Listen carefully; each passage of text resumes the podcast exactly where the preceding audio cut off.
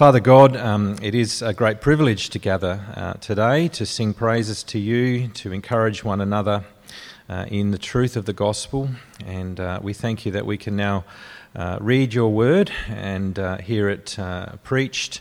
And we just do pray that you would open the ears of our hearts, not just of our, of our heads, of our brains, but that we would take these truths in deeply. Um, uh, into our being, that uh, you would shape us at the deepest core of our identities, um, of our hearts.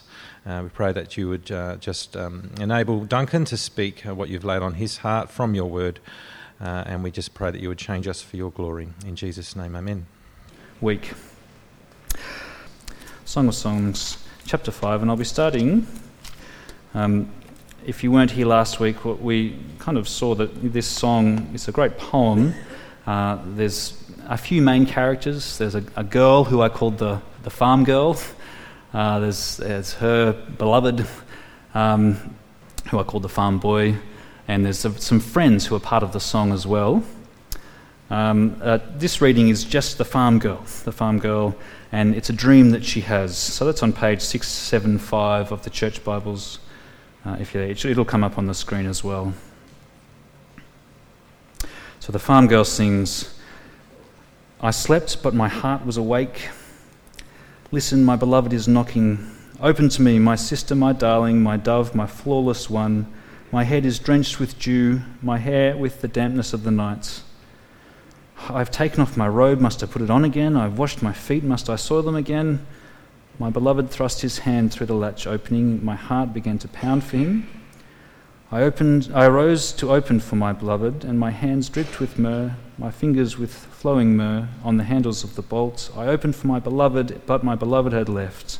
He was gone. My heart sank at his departure. I looked for him, but did not find him. I called him, but he did not answer.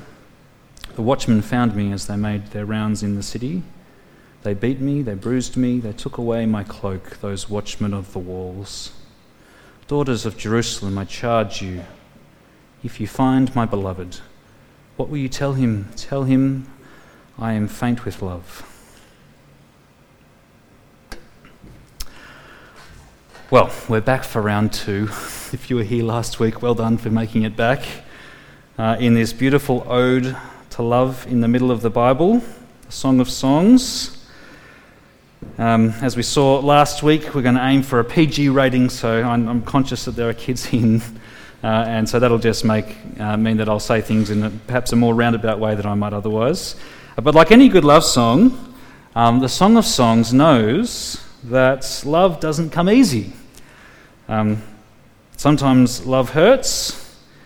It knows that there are threats to love, right? Um, I I think I've mentioned this before. I grew up in Tamworth, the country music capital of the world, I think. But, uh, but the great thing about country music is um, uh, you get this really open, kind of honest, raw uh, exploration of the pain of love and of losing your dog and your truck. but if you weren't here uh, last week, um, I mentioned then also that this is really um, part two in a three part sermon. Uh, so it'll, it, will help, I think, if you weren't here last week, to kind of go back and listen in on last week's sermon if you have the time. Um, but each week, what we're doing is we're, we're, we're reflecting on a big idea about romantic intimacy and love. Uh, last week, as Steve mentioned, we, we thought about the origins of love, uh, about where, where it comes from. We saw last week that uh, the story of romance and intimacy in the Bible and, and, and, here in this song, and this is really just helpful and necessary to have firmly embedded in us, the story of it is fundamentally positive. Uh, it's a song of joy and delight and celebration uh, romantic love is a good gift from a loving creator. It's not just a random accident, it's just not just another thing to satisfy, it's a gift. It's good. And it's also good when we receive it thankfully in the way it was designed. It's good, God loves it. And it's just so important, I think, for us to keep hearing that and believing that um, and saying that Uh, but of course, you can't talk about love and romance without also seeing how fraught, how dangerous, how deeply broken it can be. So, while last week's big idea was origins, this week's is what's gone wrong, or in more theological terms, last week we looked at creation. This week we're going to just reflect on the fall. Uh, the fall and what God has done in response to it. Um, it's worth recognizing again that uh, talking about this can raise really personal and sensitive issues. We're, we're not going to get too specific today, and partly because it is a PG series, uh, but also just because these things are going to touch home differently for each of us. Um, but especially if this is a difficult week, perhaps for you, I just encourage you to stick with it. We need God's word. We need God's word in every area of our life, especially in this one. Um, God's word does expose us, but it doesn't leave us without hope. Uh, it is, in fact, the only source of true and lasting forgiveness and renewal and hope for broken and sinful people like you and me. Um, so that's where we're heading into uh, this week the, the, fall of intimacy in the songs. What's going on um, in the songs of our world? Uh, so last week, what we did was we looked at where this kind of comes from, the origins, whether it's a kind of natural, just accident driven by evolutionary processes that has no real significance, um, or whether, well, we see the Bible's picture of it as fundamentally a gift, a good gift from a loving designer. Uh, what's going on though when you've kind of lost that love and feeling? Uh, I was tempted to sing.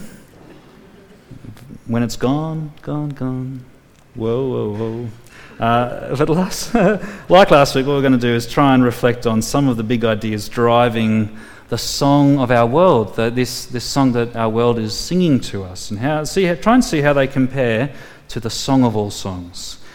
Uh, when it comes to the origins of love, we saw one of the big ideas last week, the, the two kind of big ideas this idea of naturalism and this idea of individualism. Uh, naturalism is just a way of life, of viewing life that says all that's real, all that's significant, all that's meaningful is what you can see, what you can feel, what you can touch, the physical world. There's nothing else. Uh, and so if birds do it and bees do it and even educated fleas do it, as we saw last week, there's no difference. Uh, and, and, last week we also saw that that kind of is paired together with this idea of individualism, this uh, placing of the individual person, of me at the center. Um, and when you put those two things together, what flows out is uh, what, what is it that flows out when, when you're thinking about the problem? Why does intimacy go wrong in the song of this world? Uh, I think it's something along the lines of, the, of this. Um, see if this kind of hits home for you or if it makes sense. If naturalism and individualism are the way you view life, um, then what is good is me fulfilling my inner desires, and basically the problem is anything that gets in the way of that. The old rules were shackles put on us by oppressive institutions designed to shame and control. And the solution is to break free, right? To break free of the, to liberate ourselves, to be ourselves, to celebrate love wherever we find it. Uh, and if the feeling's gone, we just move on, right? Without regret. Um, but the great sin, I think, in this kind of way of viewing the world, the great kind of foolishness in this worldview, well, if you've kind of followed along with it so far, the great folly in this way of viewing the world is to go against your heart, to go against or to restrict your feeling, to deny whatever it is you're feeling today. Uh, that could change tomorrow, that's fine, go with it, but that's the way to true freedom the folly of going against your heart. So these, I think, are just that's very kind of inadequate, I know, and a very quick skim. But uh, there's some of the themes of the song of our world when it comes to what's wrong with love and romantic intimacy. It's important, I think, for us to to recognise that there's a there is a kind of shadow of rightness about it. Uh, Christians should own up to our own sin here. Uh, churches have been marked in the past by shame and hypocrisy and prejudice. More than that, more than by the kind of holy celebration that you see in the Bible. Um, but while we should own up to that, it would be wrong to just go along with this alternative song. We saw last week, again, we, this is kind of recapping, we saw that it just doesn't deliver what it promises. Uh, the revolution has left us as a society less fulfilled, more lonely, more fragmented. It hasn't fulfilled. Well, what does this, this Song of Songs have to say about all of this? Uh, we saw again last week that it kind of presents an ideal, an ideal picture. There's an idealism about it, um, but that's not all that's going on. There's also this kind of dark undercurrent running through the book. There's a recognition that this love between these two characters is taking place in a broken and fallen world. Um, it's hard to pick up, but if, as you read through the song, it kind of tells a story. Uh, we were introduced to it last week.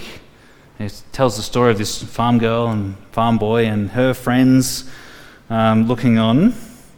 Uh, the two are looking forward to their wedding, uh, and the friends of the farm girl are, are there, kind of barracking them.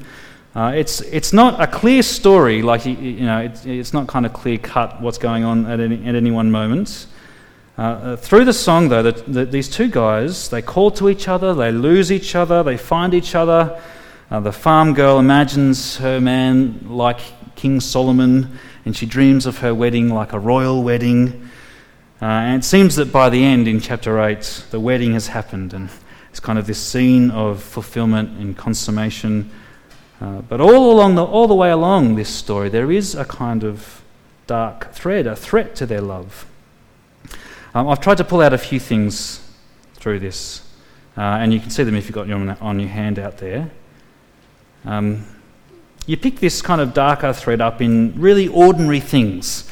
Uh, uh, in, things like the, the, the, insecurity of this farm girl. You can, it's up on the screen. Uh, from chapter 1, we, saw it, we read it last week, didn't focus on it, but uh, she says, Dark am I, yet lovely, daughters of Jerusalem, like the tents of Kedar, like the tent curtains of Solomon. Do not stare at me because I am dark, because I am darkened by the sun. My mother's sons were angry with me and made me take care of the vineyards. My own vineyard I had to neglect. Uh, it seems like this farm girl has been sort of treated roughly by her stepbrothers. She's been made to work out in the fields and it's meant that she hasn't been able to take care of herself, and she's um, insecure about it. There's a kind of sense of insecurity about that. Uh, there's a cultural thing going on here. We kind of have this obsession with being tanned, right, in our culture. Uh, it wasn't the same back then. It was the kind of the opposite. Um, to be tanned wasn't considered attractive, and this girl's been out in the field and she's tanned and she feels the insecurity that that brings. Um, but the song also acknowledges a kind of uh, uh, song. So the song, yeah, it acknowledges these everyday kind of threats to love, but it does go deeper. There's this constant recognition of the pain that unmet longings can bring, and it comes uh, through most strongly in a couple of dream sequences. There's this, if you read through the song, you'll see these, there's these um, a couple of dreams that happen through it.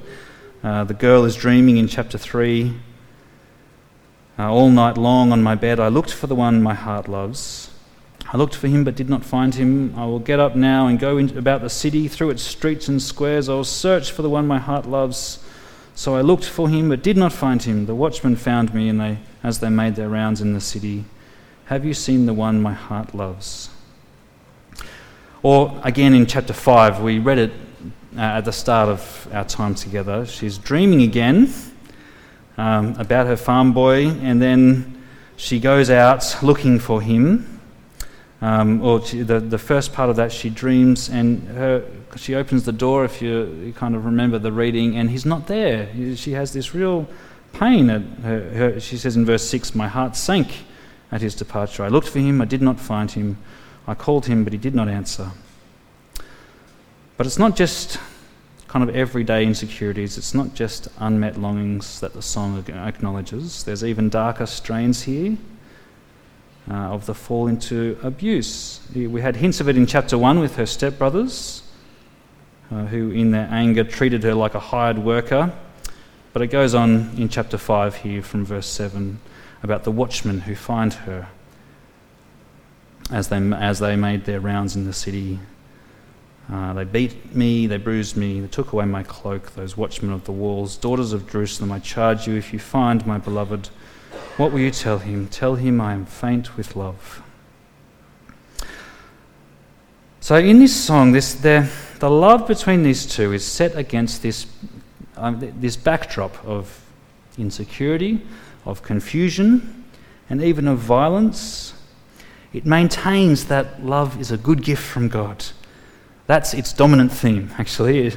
But it does recognize that this side of the fall, all our attempts at love are shadowed by brokenness and sin.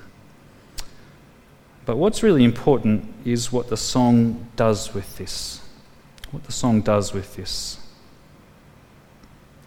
Um, we mentioned last week that this is kind of the kind of writing in the Bible that's known as wisdom writing. Uh, wisdom writing is about living well uh, in the world that God has made according to the way He's made it, right? So it, it recognizes that there's a kind of grain built into the creation.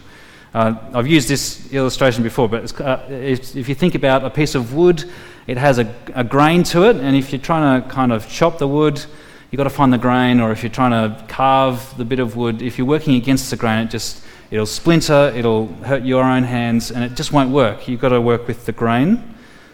Um, wisdom in the Bible is about recognizing that creation has a, a grain to it.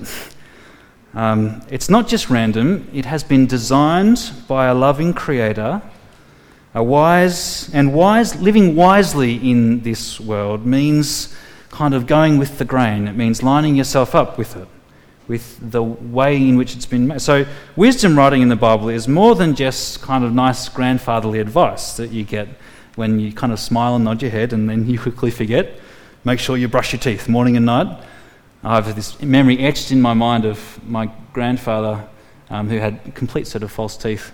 Uh, at dinner one night, I um, kind of half sheepishly asked him to, if I could see his teeth.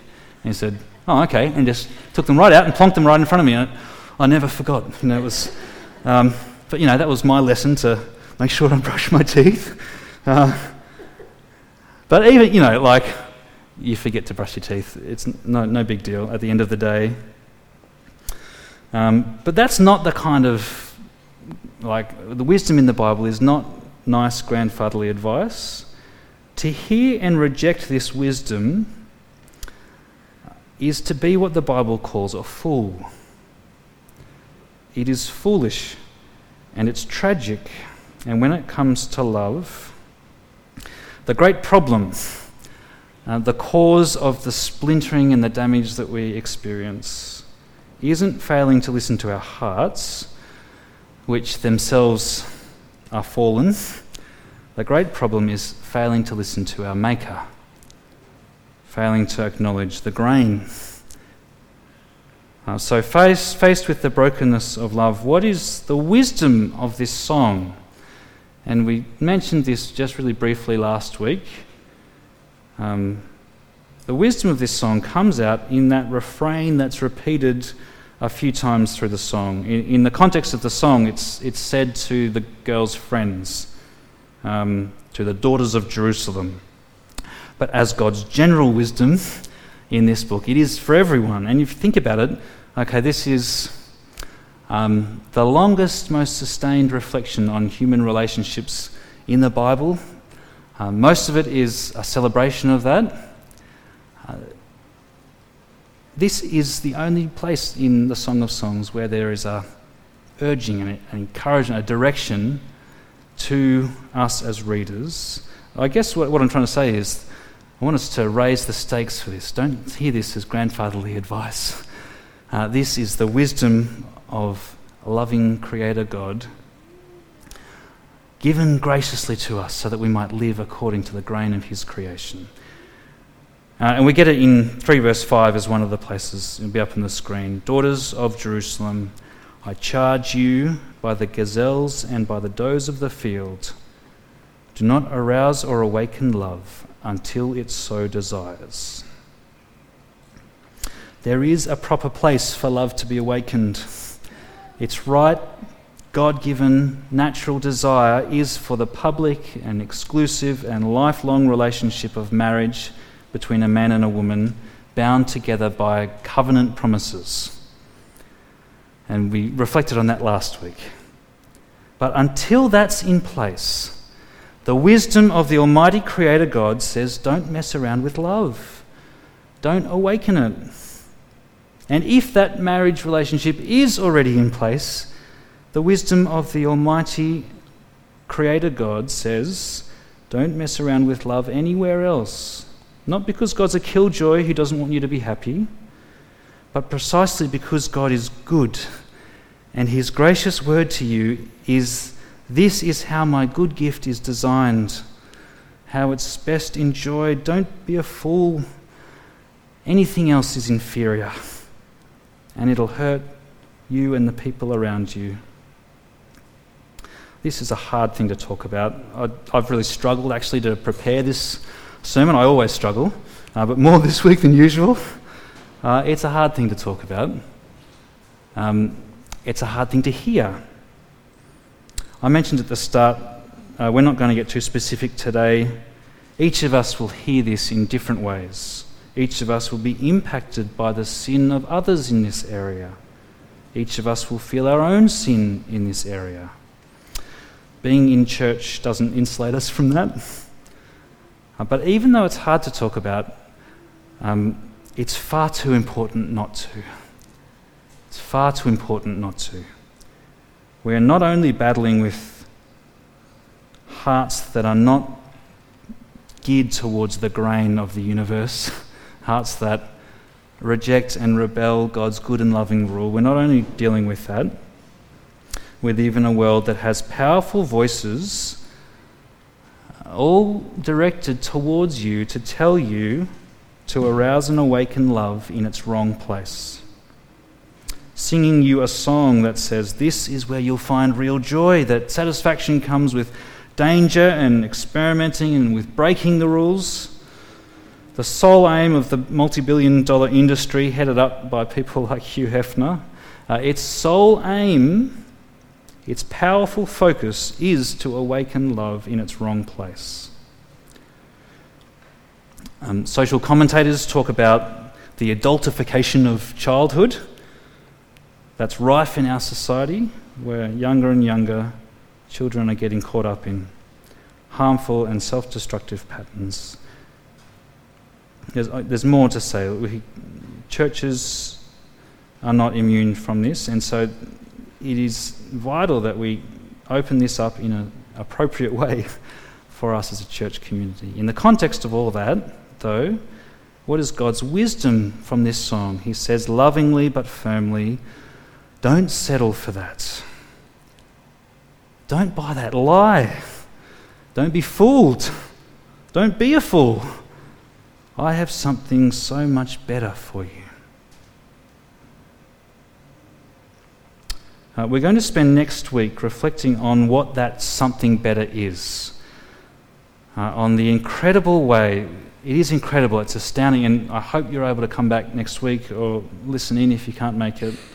The incredible way that the Bible says that this kind of romantic love that we had so beautifully painted for us last week, that we've sort of acknowledged the, the fallenness of this week, uh, the incredible way the Bible says that this is actually just a signpost pointing to something far greater, a more eternal, more intimate, more ultimately sustaining and fulfilling love the love of God for his people through the Lord Jesus Christ. So, next week we're going to reflect on that. But today I just want to give us a chance to ourselves not pass over this too quickly.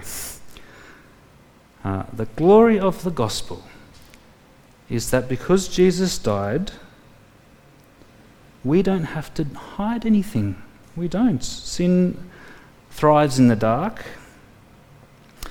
But the gospel brings it into light, it exposes it, it sees it for the ugly thing that it is, worthy of God's judgment and wrath.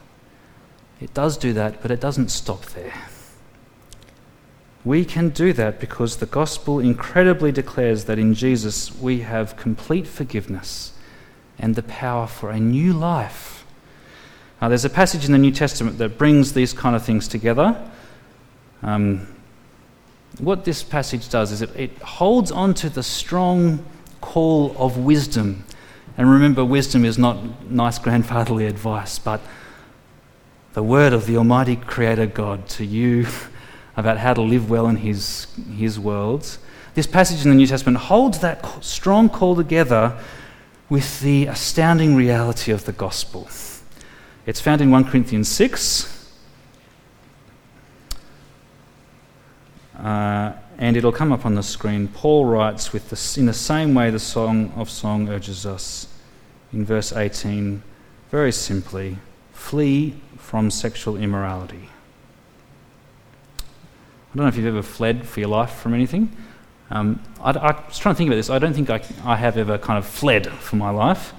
Though I imagine if I'm in a field and there's a raging bull uh, after me and kind of coming to trample me, I'm probably not going to say, just let me think about how close I can get and how, you know, just, just how slow and how kind of care, you know.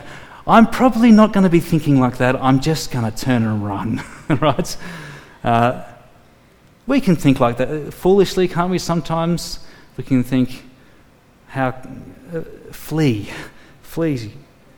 Uh, he goes on in verse 19 Do you not know that your bodies are temples of the Holy Spirit who is in you? whom you have received from God.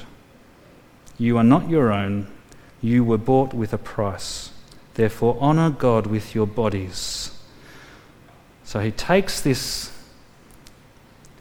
strong call of wisdom and re sort of re says it in his own way but what gives us, there's more to say here, what gives us the power to do this? Just a few verses before Paul wrote this to the Corinthian church, which, by the way, was a, a totally dysfunctional church, right? A totally dysfunctional church.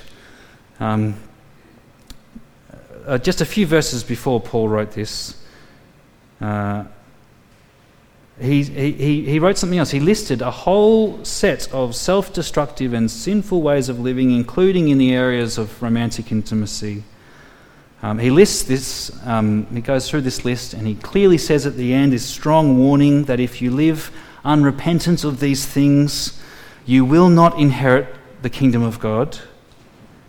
If these things are what characterize you, not if they are one off things, uh, but if they're characteristic of you and you're not repentant of it, there's this strong warning there, but then he goes on in this beautiful life giving verse in verse 11. It'll come up on the screen. This is what gives God's people the power to flee, to understand that our bodies are temples of the Holy Spirit, that we are not our own but bought with a price.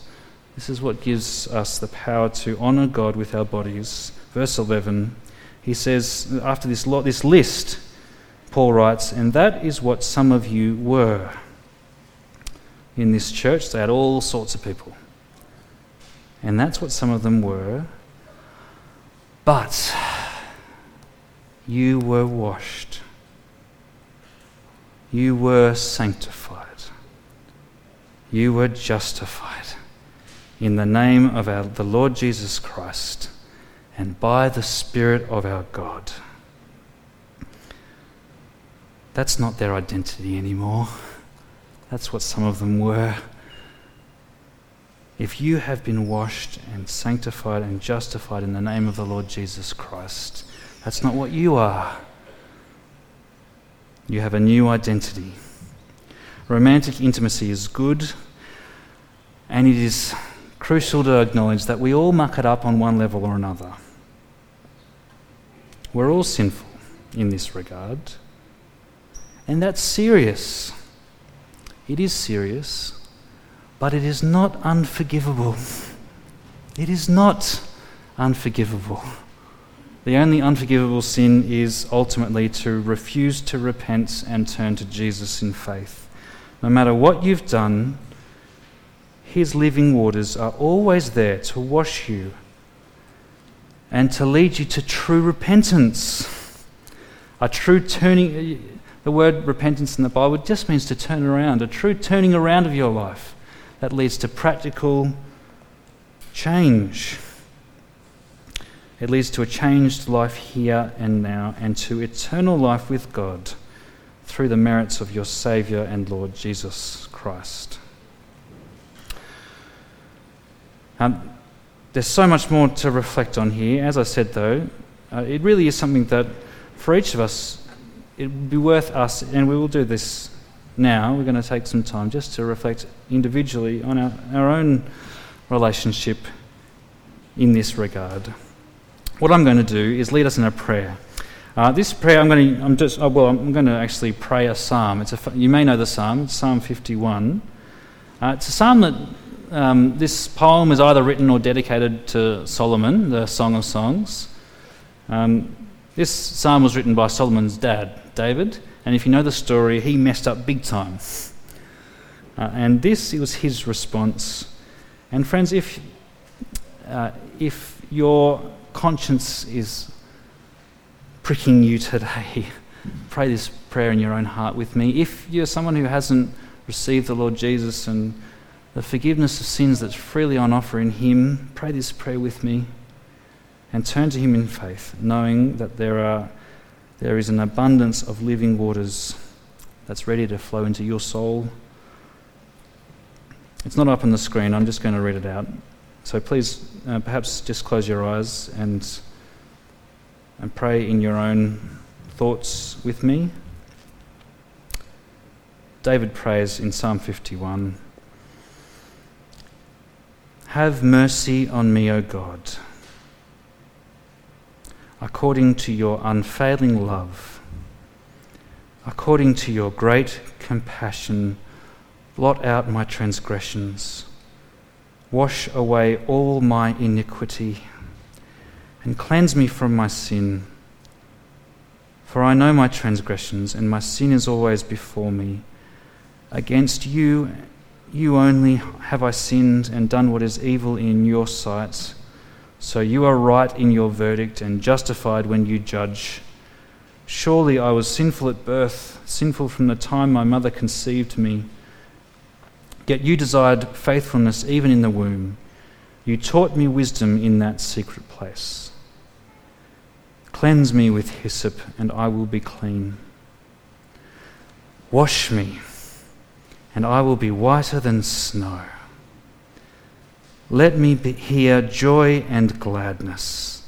Let the bones you have crushed rejoice. Hide your face from my sins and blot out all my iniquity. Create in me a pure heart, O God, and renew a steadfast spirit within me. Do not cast your presence from me or take your Holy Spirit from me. Restore to me the joy of your salvation and grant me a willing spirit to sustain me. Our gracious God, we come before you now, deeply conscious that all of us, all of us, turn in on ourselves all of us listen to that lie of the evil one that you, we cannot trust your word and your goodness. That all of us come before you as broken and sinful people. Lord, we confess some of us, uh, we experienced that brokenness um, through the wickedness of other people some of us experience that, well, all of us on one level or another experience it through our own self centeredness and sin. Lord, we pray for real wisdom for ourselves, Lord, that we might hear your word, that we might honour the good gift of intimacy that you have given, that we might rejoice in you as our good God and the giver of all good things. Lord, give us what we need to truly repent where we need to. Uh, give us what we need to make it up to the people that we perhaps have hurt.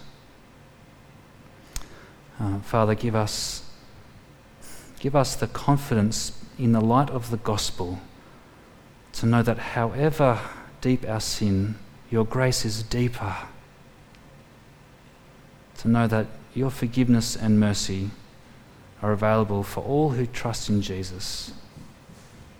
Lord, we pray that, that those of us who have turned to you in faith, uh, that that won't be an empty faith that doesn't produce good fruit, but that it might over time increasingly change us so that we might live for your glory, we might live more and more in line with your, your word, your good creation, and that that might be something that is a wonderful light to our community as we live in holiness and peace and joy. Make us a community, Lord, of that holiness and peace and joy. Make us a community that never looks down on others. Um, make us, Lord, the, the sort of church that seeks you and your glory uh, in our own lives, and particularly in this area of intimacy, we pray.